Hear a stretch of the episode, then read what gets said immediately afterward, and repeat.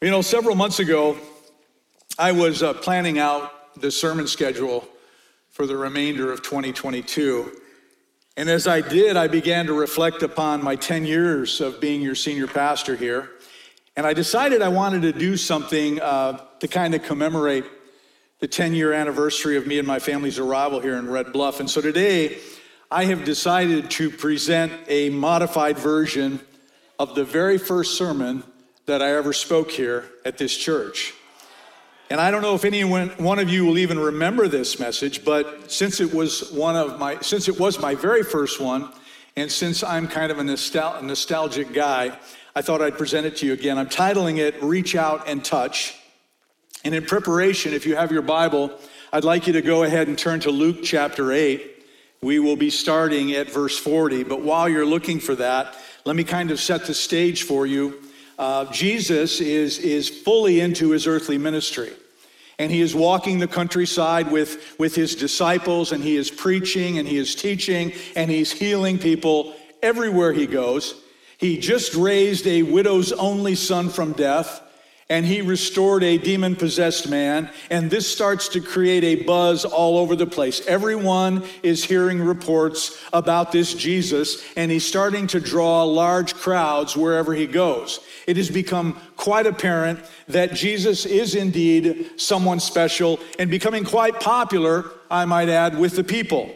And this is where we come to our scripture reference today in Luke chapter 8 verses 40 through 48. I'll be reading this morning from the New King James Version. If you don't have your Bible, it'll be up on the screens behind us, and you can follow along.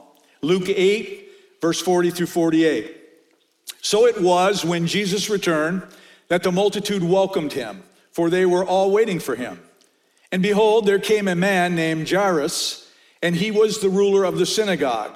And he fell down at Jesus' feet and begged him to come to his house for he had an only daughter about 12 years of age, and she was dying. But as he went, the multitudes thronged him. Now, a woman having a flow of blood for 12 years, who had spent her livelihood on physicians and could not be healed by any, came from behind and touched the border of his garment, and immediately her flow of blood stopped. And Jesus said, Who touched me? When all denied it, Peter and those with him said, Master, the multitudes throng you and press you, and you say, Who touched me? But Jesus said, Somebody touched me, for I perceived power going out from me.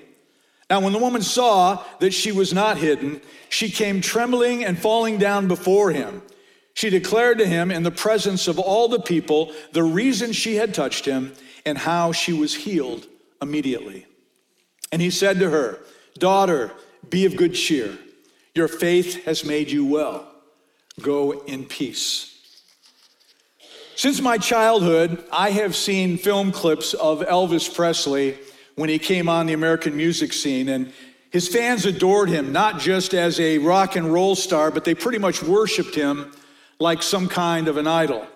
Girls cried. I've seen photos of them literally passing out on the floor at the appearance of Elvis Presley, who ushered in an entirely new style of music to our nation and the world. The same thing happened with the British invasion and the arrival of the Beatles.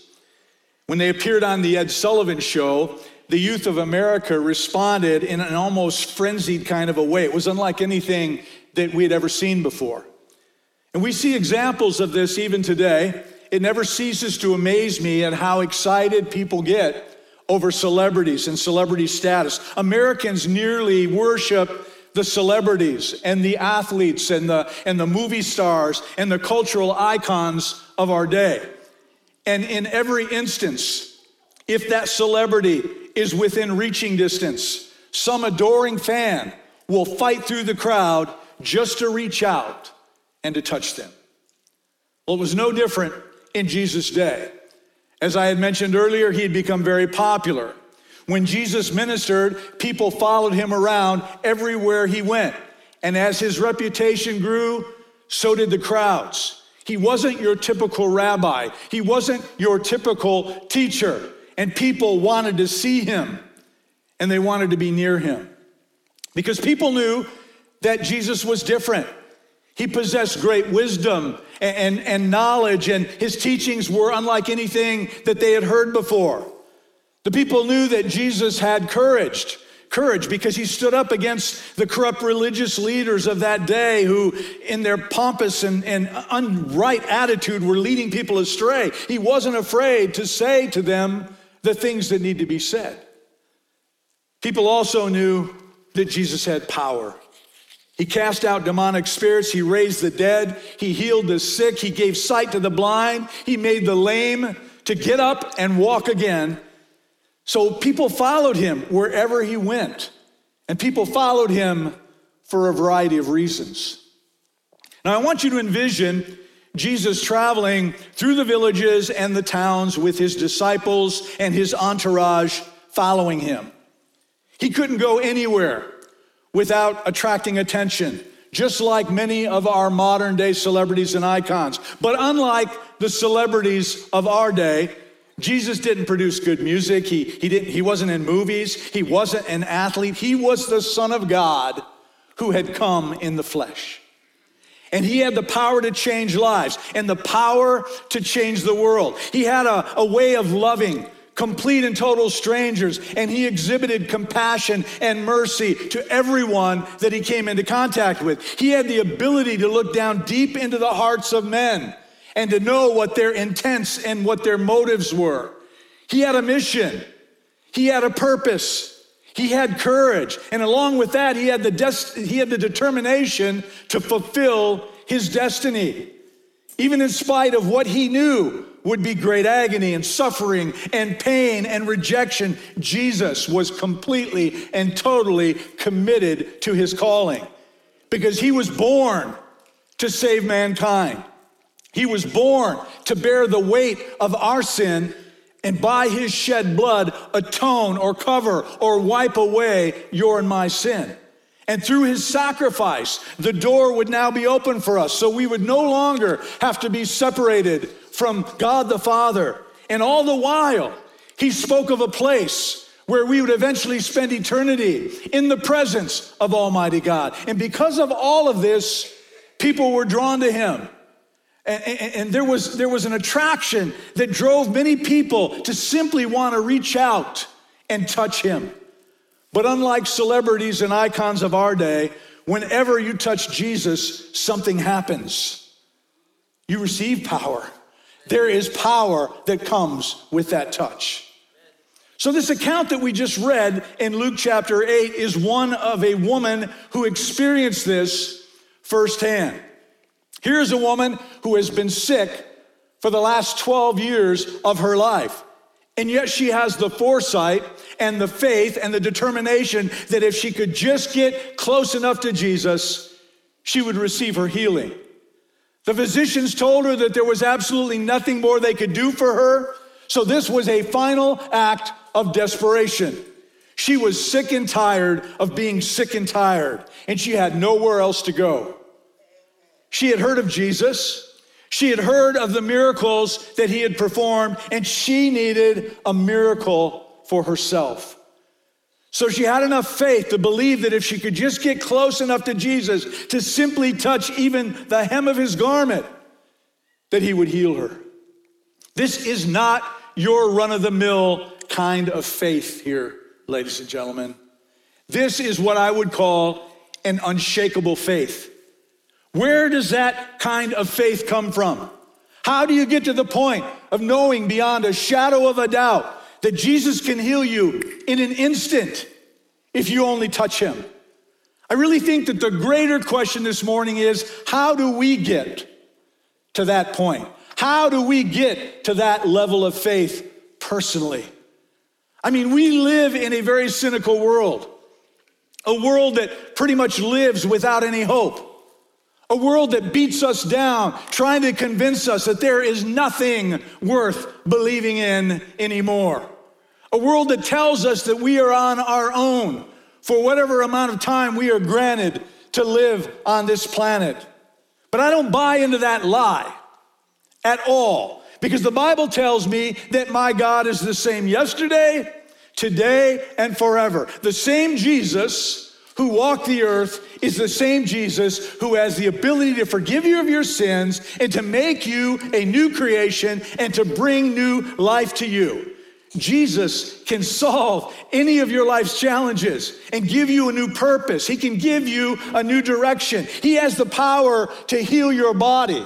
He has the power to heal relationships. He has the power, yes, to heal your broken heart. He has the power to deliver you from addictions and strongholds and habits that are slowly killing you. He has the power to literally transform your life and to bring you from the very edge of destruction into a new, into a vibrant, and yes, into a abundant life. He has the, the ability to bring opportunities your way and to prosper whatever it is that your hands are applied to. And he has the power to provide you with an inner peace, as the word of God describes it, the peace that passes all understanding. That simply means that no matter what is going on around you, no matter how crazy this world gets, and man, it's getting wackier every day, you remain unshaken because God will never leave you. He will never forsake you. Jesus has the power to do all things, ladies and gentlemen, and all we need to do is to simply ask and to believe by faith in order to receive.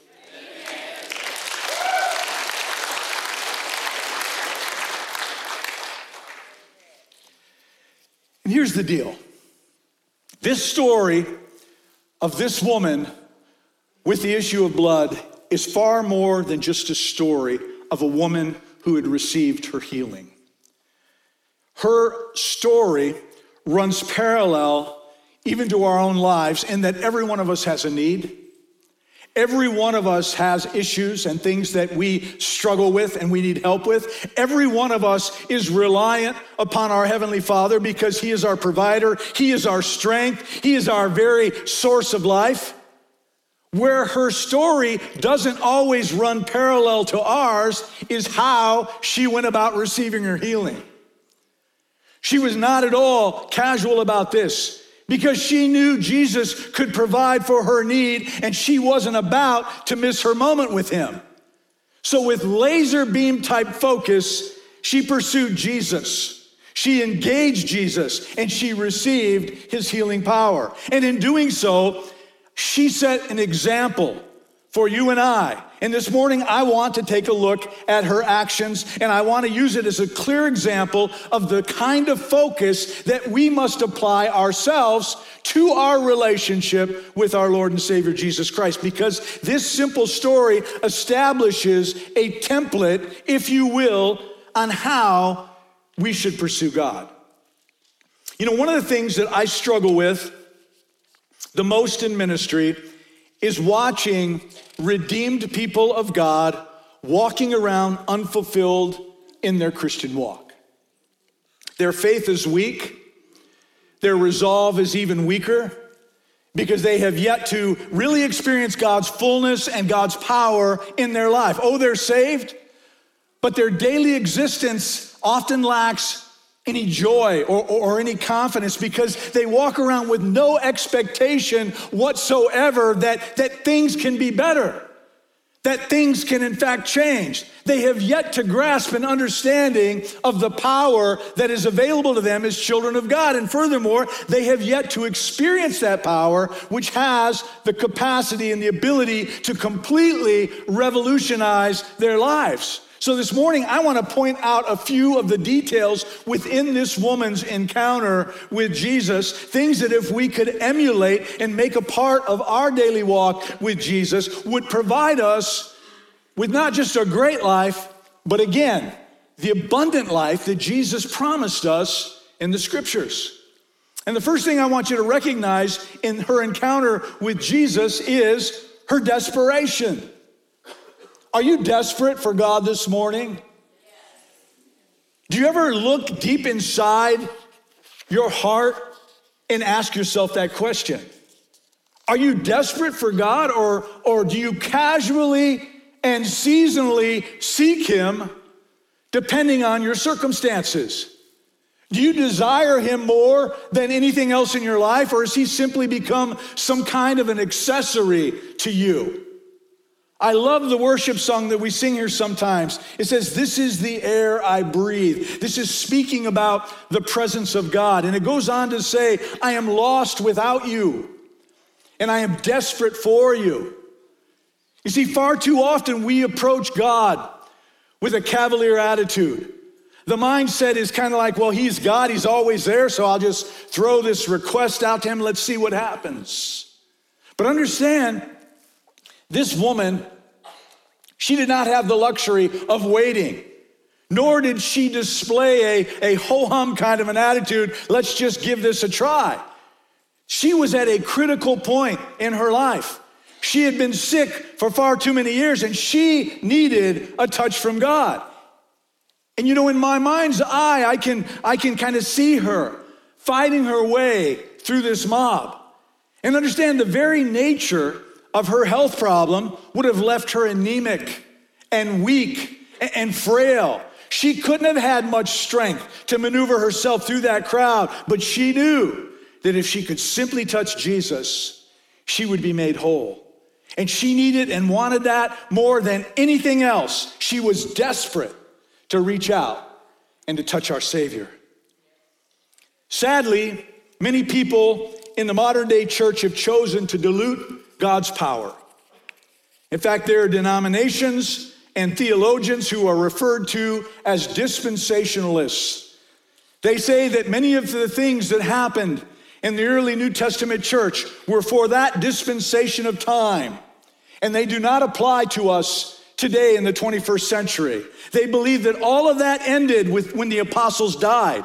And because of their theologically unfounded beliefs that I might add are based on their own lack of experience with the power of God in their personal lives, they deny the healing power of God they deny the gifts of the Holy Spirit. They deny that miracles can indeed happen in our time and in our day in the name of Jesus. In other words, they believe it doesn't work like that anymore. That was then, but this is now. And to me, it is so sad to find those who have been educated in the Bible can believe such things especially since there are people all over the world who are still experiencing these same signs and wonders that happened in Jesus' day. I just don't get that mentality.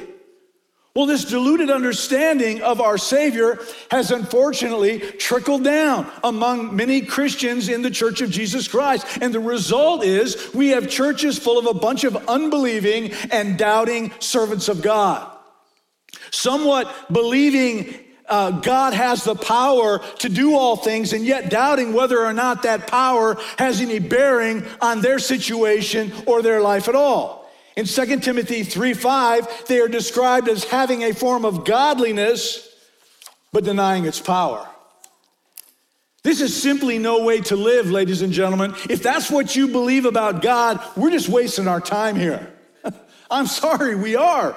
My desire is to be a part of a church that fully trusts the scriptures and all of its promises, and furthermore, chooses to live by them.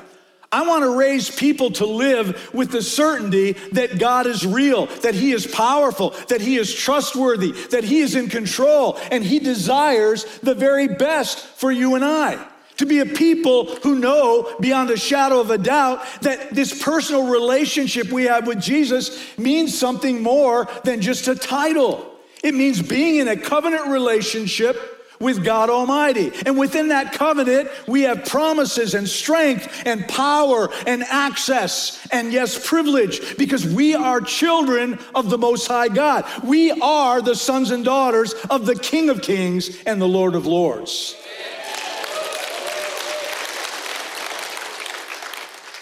So I'll ask you again are you casual or desperate whenever you reach out and touch Jesus? I want you to get desperate today. I plead with you to become a desperate people. The second thing I want you to recognize in this woman's encounter with Jesus is her determination. How determined are you this morning? How determined are you to seek God's fullness in your life? You see, God will be as close to you as you allow Him. If you want to keep Him at a distance, He's a gentleman. He'll stay at that distance. He will be as close with you as you want.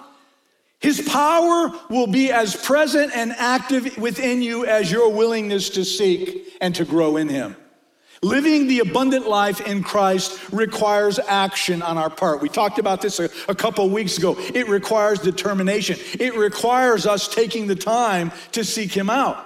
This woman was so determined, she didn't give a thought to anything else. She didn't worry about the effort that it might take, and if she had enough effort or enough, enough strength to even get to Jesus, she fought her way through that crowd as difficult as I knew it had to be for her because she would not be denied her moment with Jesus. She would not allow any crowd or any discouragement from keeping her away from her moment of destiny. She had nothing to lose, and she had absolutely everything to gain. And what's interesting about her story is, as we look at our relationship with Christ this morning, here's something that needs to be said. We have no crowds in our way preventing us from getting close to God.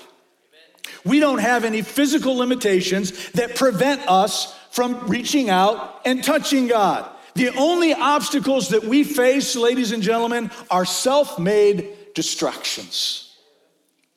And sadly, we often allow these distractions to be a barrier between us fully communing with God. And then we lack the determination to push through and have our own special moment with Jesus. I remember having lunch with a, an old friend who often calls Pastor Dave when things are moving fast and furious in his life. He doesn't live here. He wants to get my take on his decisions that he makes. Sometimes before a decision is made, but about 99% of the time, he wants my take after he's already made a decision.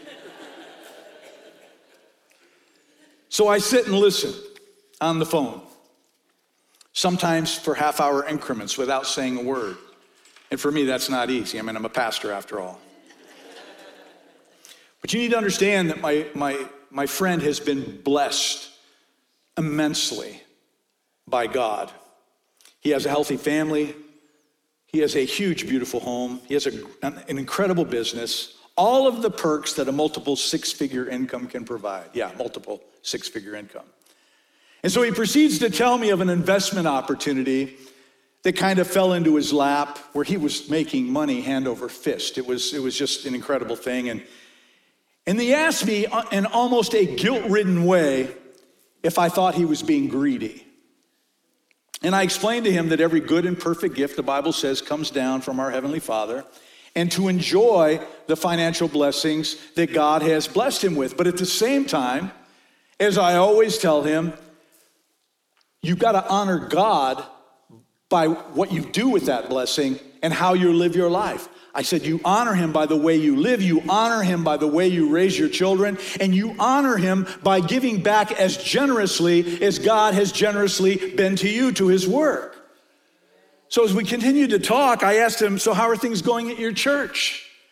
And he admitted they hadn't been attending church very much at all, that he hadn't been paying his tithes like he had been in the past. His words to me were this this new investment deal is keeping me so busy that I don't have the time to make it to church. And that's where I went from sitting quietly and, and speaking. I told him what a cop out that was. I said, Mike, you're shutting out the, the God of your life, who is the very one responsible for your blessings, including this investment deal that you're making money hand over fist with. The very opportunities that God is using to bless you with, you are using as an excuse or an obstacle to, to stay away from the very one who's blessing you. That makes absolutely no sense to me. And I reminded him again, I said, I said, you got to be determined to lead your family and be the leader of your home. And, and if you had any bit of commitment or determination to that endeavor, you'd stop using these lame excuses that are keeping you and your family out of the house of God, something that you so desperately need and they need in their lives. Now, I use this example because we can all be guilty of this to some degree. When we allow the busyness of life and much less important activities to take precedence over our pursuit of God.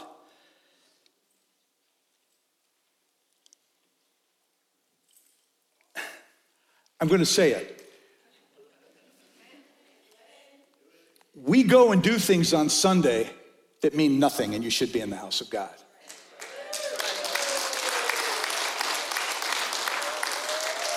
Thank you for the 20% that clapped on that. I appreciate it.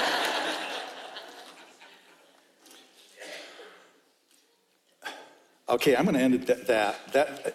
I want you to think about that. I don't know how we can go from 100 people swings from one Sunday to the next at this church. Do you know we can be 100 less people from one Sunday to the next? I don't get that.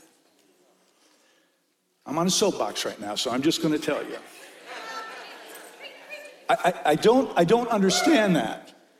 If you love the Lord, if you are desperate for the Lord, if He is first in your life, why would you not be in the house of God on Sundays instead out doing this and out doing? I'm not talking about vacations. You're entitled to vacations. That is fine. But you're not entitled to sit home and watch NFL when we're worshiping in this place.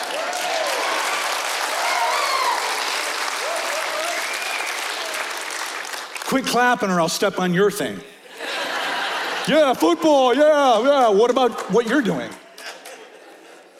Okay, I feel better. Thank you. The point is, there is absolutely nothing preventing us, you and I, from reaching out and touching Jesus today. Absolutely nothing. When we get wrapped up in, in with preoccupations and with, with, a lack of determination, what's going to happen is it's only going to produce a, a stagnant kind of a Christian walk. You're kind of existing and nothing really great's happening, you're just kind of there. It will be a powerless walk with no fruit being born in your life at all. It will become a faithless walk. Because without a determined effort for you and I to want to engage Jesus, you will naturally settle for far less than his best in your life.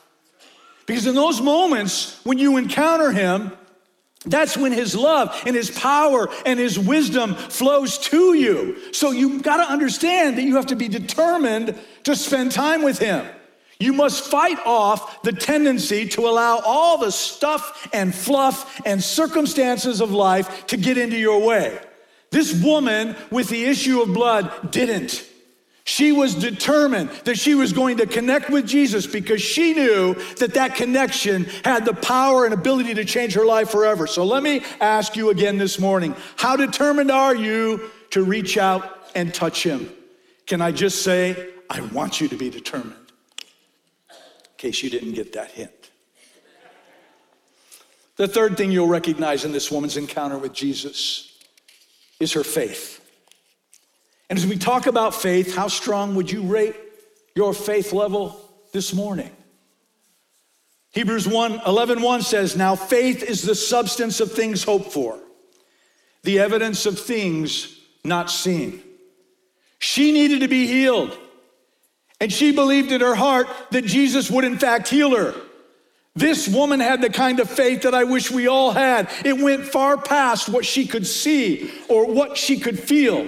You see, if you base your faith upon what you see or even what you perceive in a situation, you're in big trouble. Why? Because your vision is flawed. You're not seeing the right things. Therefore, we must view all circumstances that require a supernatural move of God through our spiritual eyes and not our physical eyes. Because if not, we will always lack the faith that is required. Second Corinthians 5 7 tells us, For we walk by faith and not by sight. And since faith is an essential ingredient to God moving in your situation, a lack of faith can become our greatest hindrance. I read a story about Smith Wigglesworth. Anybody ever heard of Smith Wigglesworth? While praying for a deathly sick man, he asked everyone to leave the hospital room. He didn't want anybody in that room who doubted that this man could not be healed, could not be made whole, because he knew that doubt would prevent the healing from occurring. Well, in this same eighth chapter of the book of Luke, Jesus himself does the same thing as we mentioned earlier in the scripture, you heard me mention this synagogue leader named Jairus. He had a very sick daughter. In fact, the news comes back after the scripture that we just read that Jairus' daughter is now dead. And this is when Jesus said to him, She isn't dead, she's only sleeping. Amen. And the only ones that Jesus allowed to pray with him was Peter, James, John, and her parents. He left the others outside of that home because he didn't want their lack of faith to get in his way. You see, unbelief destroys prayer. But the woman with the issue of blood never allowed unbelief to even enter her life. In Matthew, the disciples asked Jesus why they couldn't cast a demon out of a boy. And this is how Jesus replied in Matthew 17 20 because of your unbelief. For assuredly I say to you, if you have faith as a mustard seed, you will say to this mountain, Move from here to there, and it will move, and nothing will be impossible for you. So understand that even the disciples lacked faith at times, and they saw firsthand the many miracles that Jesus had performed. So Jesus tells them, You only need faith the size of a mustard seed. And I think we all know how tiny a mustard seed is. You see, our faith only needs to be minuscule to do and to experience great things. However, faith is like a muscle that when exercised, it grows and it gets stronger. So you got to get in the habit of exercising your faith. We've got to learn to boldly ask and to begin to believe, and in doing so, we will receive God's best in our life. And as your faith is exercised, your faith grows. You know, it seems we often wait for grave circumstances to occur before we're willing to lay it all on the line, before we're willing to, to believe like we have never ever believed before, like when terminal cancer strikes and we have nothing to lose and everything to gain. So we reach out to God in those situations with a reckless abandon, unlike anything ever before. But my desire, and I believe that it is God's will and God's heart, to see a church that is living daily with a faith filled, reckless abandon in pers- pursuing Him every single day and in all and everything. It has to become our mindset, ladies and gentlemen. This was the mindset of this woman. And look what it got her. She received her healing. So I will ask you again are you living by faith in God this morning? Because God wants you to be an expectant, faith filled people. The final thing you recognize in this encounter with Jesus is her reverence. And we talked last week in my sermon about the fear of the Lord, of how refer- about reverence, and, and, and, and what such what big part reverence plays in this. In verse 47, it says, Now when the woman saw that she was not hidden, she came trembling and falling down before him. She declared to him in the presence of all the people the reason she had touched him and how she was healed immediately. This woman trembled before the Lord, but she wasn't trembling out of fear. She knew that Jesus was a loving and a caring Savior. She trembled out of reverence, being in the very presence of God. She understood her position as being the created one as she was approaching her creator. She understood her position as being the one who is asking to the only one, I might add, who could provide for the healing that she needed. You see, many people callously approach God like a big vending machine in the sky or uh, like some genie in a bottle. They view him as someone who is there to grant their every whim, their every little, little want. But I believe that the way that you approach God will greatly affect whether your prayers are answered or not. And therefore, we must approach the throne room of God with reverence and honor for our Lord. Because it is in the asking that our motives and our intents and our sincerity become known. And as we approach God with reverence, combined with determination and faith, we do so knowing that He is intently listening and He desires to touch us. And don't get me wrong this morning, I believe in a very personal and an intimate relationship with Jesus. In fact, when I pray, I pray to Him like He's my friend. And why not? Because the Bible tells me he is a friend who sticks closer than a brother. But we need to approach God in a manner that is worthy of his lordship and worthy of the one who created everything, including the one who is doing the asking. You know, when I read this story, the most interesting thing to me about it is how that Jesus, walking through this huge crowd, being pressed on every side, with everybody trying to get a piece of him, with all the noise and all of the chaos that you would expect in that kind of an environment, being engaged with the people, with everyone touching him as he's walking through the crowd, what made him stop and recognize that power had gone out from him? Stops dead in his tracks and he says, I felt power. Well, first of all, he's Jesus. he knows all things. He knew she was coming, he's waiting for her to come. But secondly, I believe that it was in her reverence, and I believe it was in her approach to the Lord. Jesus was able to filter through that mob mentality and feel the complete uh, sincerity and faith on the part of this woman. And f- therefore, this clearly shows me that this kind of approach gets God's attention. It also shows me that his power is waiting to go out from him in an instant when one of his children asks and believes in faith. You see, everything we read in the Bible is there for a purpose and a reason. Sometimes it's not just for the end result, but instead for us to take a look at how the, the end result occurred. And I think this is one such story. This woman, in her act of touching Jesus, she has taught us so much. And though Jesus is not here in the flesh today, you can still reach out and touch him in so many different ways. During your praise and worship, you can touch him. During your private prayer time, you can touch him. During the reading of his word, you can touch him. When you live a God honoring life, you do touch him. When you do something for the least of these, you touch the Lord in a very profound way. Excuse me. And the greatest thing that comes from any one of us touching Jesus is what this woman realized. His power reaches out and touches you. It may be his healing touch, it may be an answer to prayer.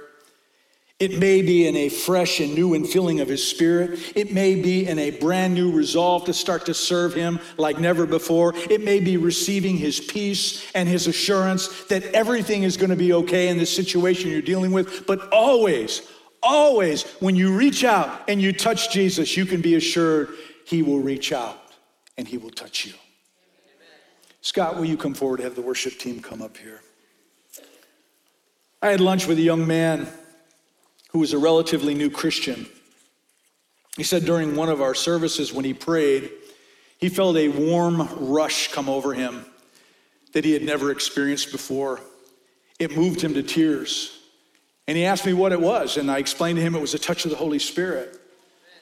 And we both agreed how beautiful it is whenever we have encounters like that. And then he continued to explain to me in detail that moment and, and I saw that I, I saw obvious things in what he did in his approach towards God. He went on to explain to me that, that how at that moment, his mind, his, his heart, and every bit of his attention was fixed upon Jesus at that moment. He said he was oblivious to anyone or anything that was surrounding him as he sat in this sanctuary. His attention was fixed on Jesus. And that made complete and total sense to me because what he experienced that day is exactly what God wants us to experience every single day of our existence. For us to know and to feel his power and, and to experience his unfailing love because it is a tangible power, it is a tangible love that we sense. His desire is for us to cut through all of our man made distractions and not be shortchanged from living in the fullness of God. Therefore, we, we can't afford to get lost in the pursuit of life, so much so that we neglect the giver of life. We must continually reach out and touch Jesus. We must allow His strength, and His transforming power to literally transform our lives. If we are to be His church, if we are to be His bride without blemish, without stain, then we must be in the mode of seeking His very best in our individual lives. Because as we reach out to Him, His power flows to us and through us onto other people. And we begin to live the kind of victorious Christian life that we once only dreamed of.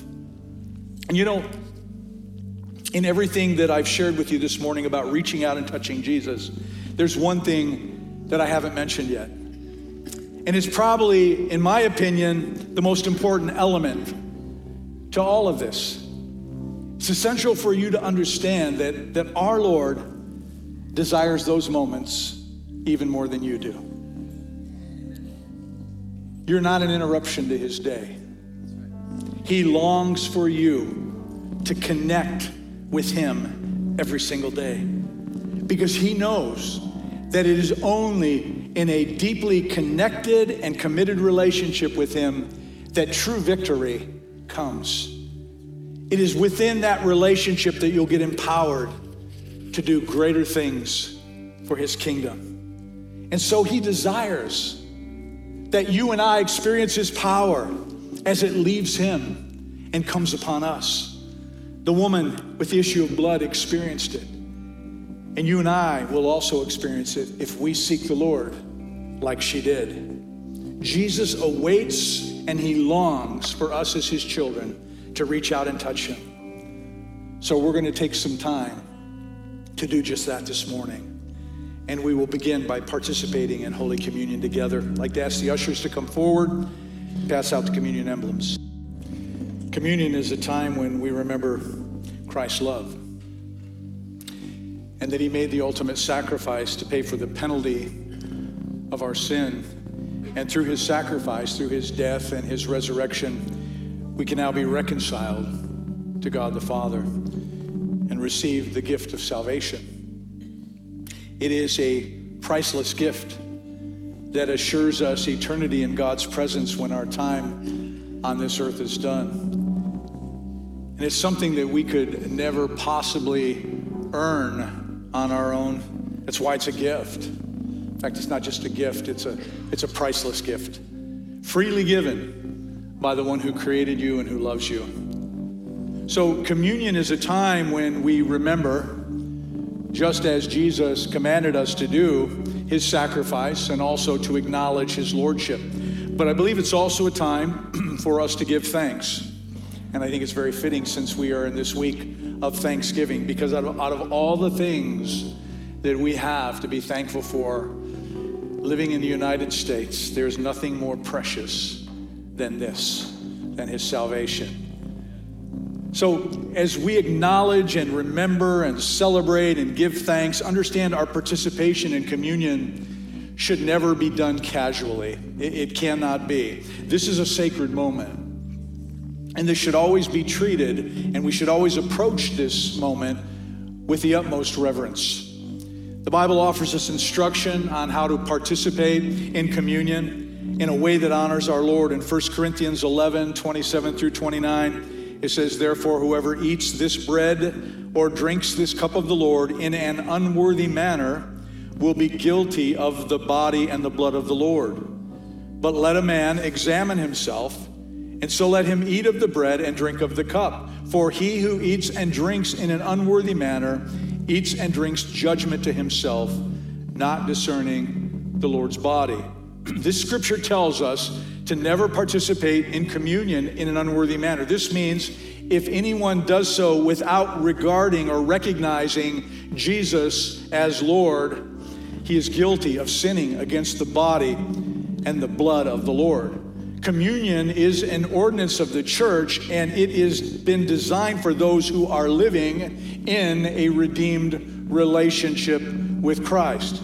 Therefore, a person who is not in a redemptive relationship with Jesus, uh, but who chooses to participate in communion, the scriptures make clear for he who eats and drinks in an unworthy manner. The unworthy manner means you are not in a redemptive relationship with Christ.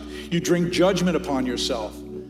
So, in order to not have anyone in this place eat or drink judgment to themselves, we are going to have a moment of quiet prayer. If you've never accepted Jesus as your Lord and Savior, you can do so right now. You can receive salvation this very day.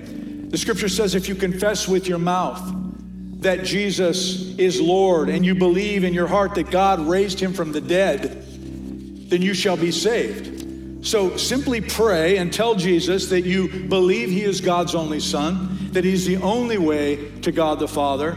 Ask him to forgive you of your sin, to be the Lord of your life. The Bible says if you confess your sin, he is faithful to forgive you, and he will cleanse you of all unrighteousness. And then you'll be able to, and I might add, you'll be gladly and thankfully uh, uh, want to participate in this communion time with all the rest of us. And if for any reason you have not or will not acknowledge Jesus Christ as your personal Lord and Savior, then please do not partake of the communion emblems because you'll be eating and drinking judgment upon yourself. And I don't want you to do that. And for those of us here today who profess Jesus, we are in a relationship with Christ.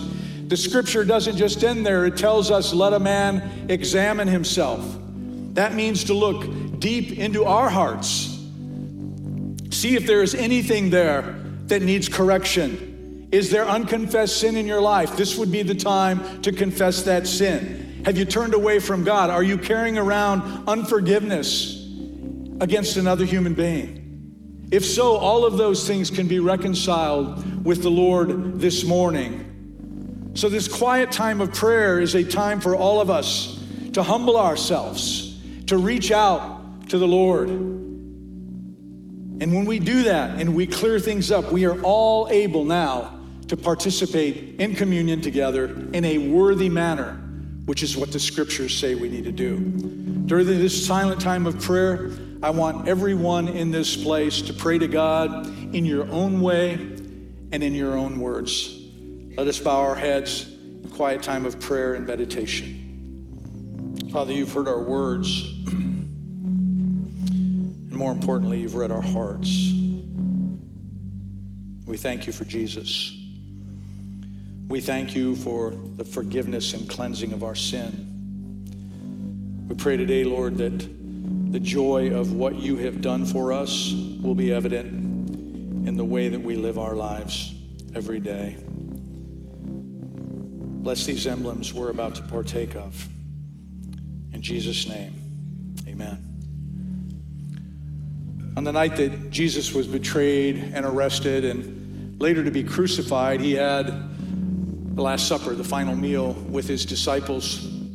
And Jesus took the bread and he gave thanks and he broke it. And the breaking of the bread was representative of his body that would soon be broken. The Bible says that he was wounded for our transgressions, he was bruised for our iniquities. And it goes on to say that by his stripes, the beating that he took, we are healed. So when he breaks the bread, he gives a piece to each one of his disciples and he says, This is my body, which is broken for you. Whenever you do this, do so in remember, remembrance of me. So as you eat the bread this morning, I want you to be reminded of the bruised and the battered body that was sacrificed for you and for the stripes that he bore for your healing. You may eat the bread.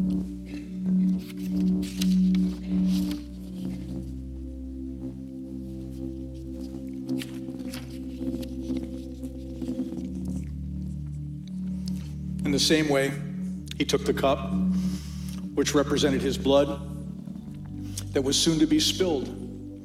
It's a blood that would atone for the sin of the entire world. And he says to them, This cup is the new covenant in my blood. As often as you drink this, do so in remembrance of me. So as you drink this juice this morning, I want you to be reminded of the precious blood that poured out of his body for you for the forgiveness of your sin. You may drink the juice. Please stand with us as we sing.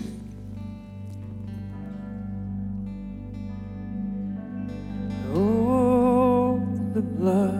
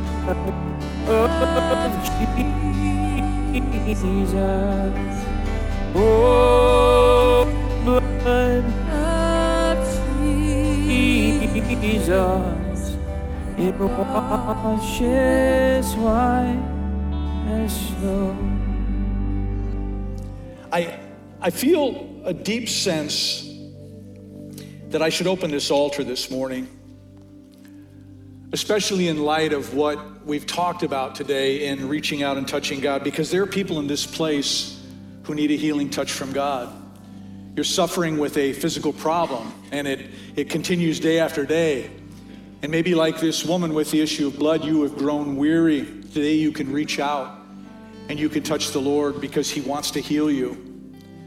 There are others here today who I believe are struggling with reoccurring or habitual sin. There's a stronghold in your life that you're having a hard time shaking free of. You, you ask God to forgive you, but you go right back. Like the Bible says, a, a dog goes back to his vomit. You go back to the same thing over and over again. You just can't seem to obtain victory over it. Maybe an addiction that you can't break yourself free from, but it ends today. You bring it to this altar and you reach out in faith and touch Jesus. Some of you are in a broken relationship with somebody you love dearly. You want more than anything for that relationship to be mended, but you just haven't had the courage to take the first step. Today, if you will reach out and touch Jesus, His power will give you the ability to do what needs to be done. Someone here today needs a, a financial miracle. You've just about lost hope.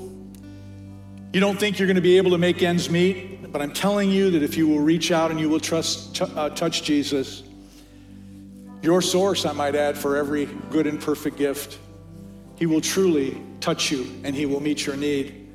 I'm telling you, He will supernaturally provide for you in ways and He will navigate you through this season unscathed. There's a marriage in distress here in this building today, maybe more than one. You and your spouse, you've drifted apart. You long for things to be the way they were once before.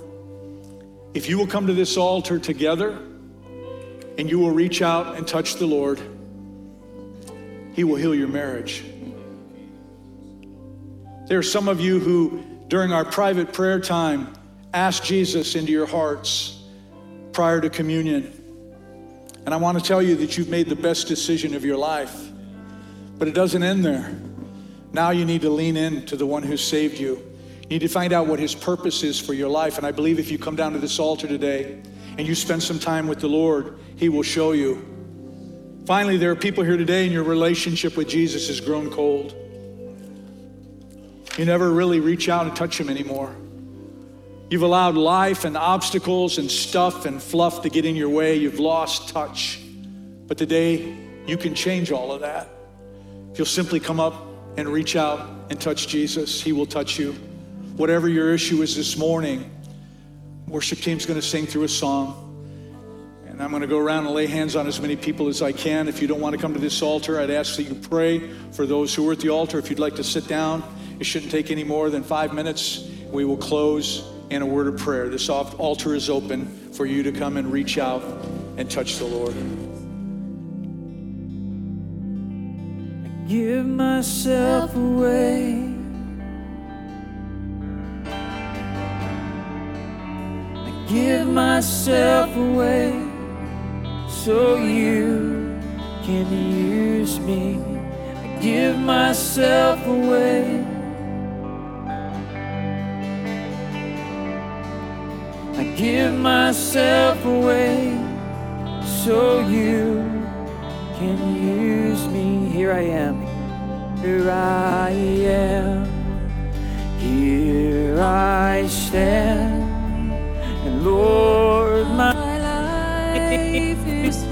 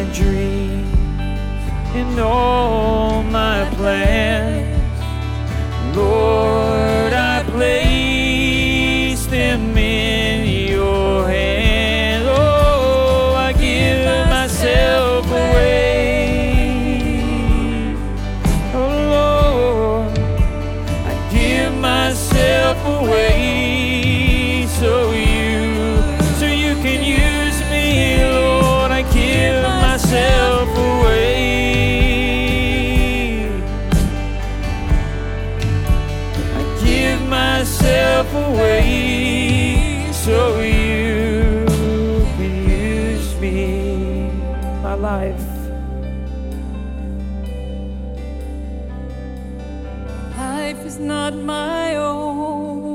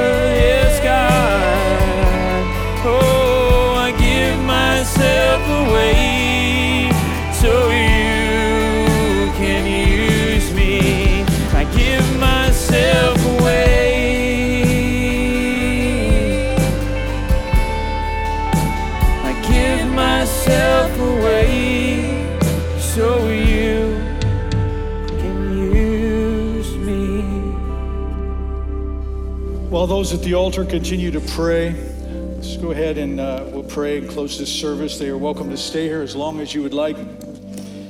Sit in the presence of God. Father, I thank you for this day. Thank you for a story of a woman who had an unshakable faith and she received what she needed from you. Thank you for the example she set the template that she laid. And Father, I pray that that would become our approach to you every day of our lives. That we would seek you in faith and reverence and boldness, Father, that we would realize that, that we are the created, yes, and you are the creator, but Father, you are the one with the power. You are the one who can fix our problems. You are the one who can strengthen us when nothing else will. You are the one who can heal us. You are the one who can provide for our needs because you are our God. Let us never be afraid to approach the throne room of God with boldness and confidence. I pray that you would build up our faith, Lord, to be the faith like the woman in the Bible, that we would trust in you and believe in you for all things, and to know that when we ask, we're not imposing upon you, but we believe in you and we believe that you can answer our prayers.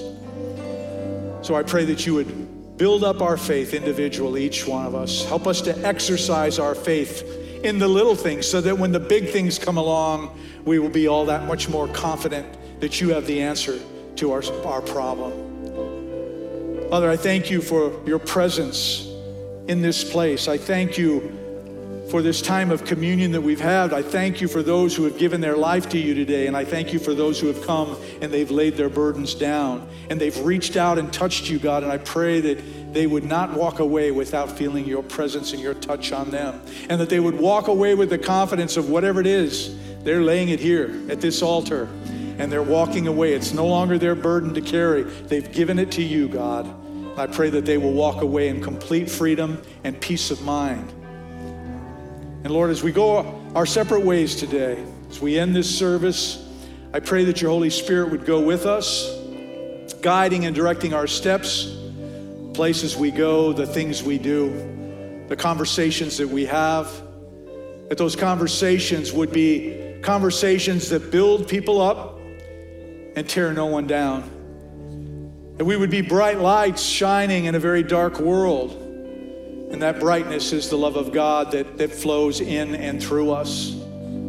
Father, I pray that sometime this week you'll give us a divine encounter with another person where they will recognize your love in us and where the door will open for us to share your goodness with them.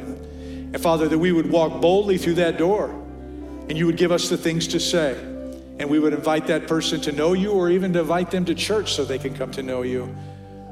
But we will take the opportunity to share your goodness.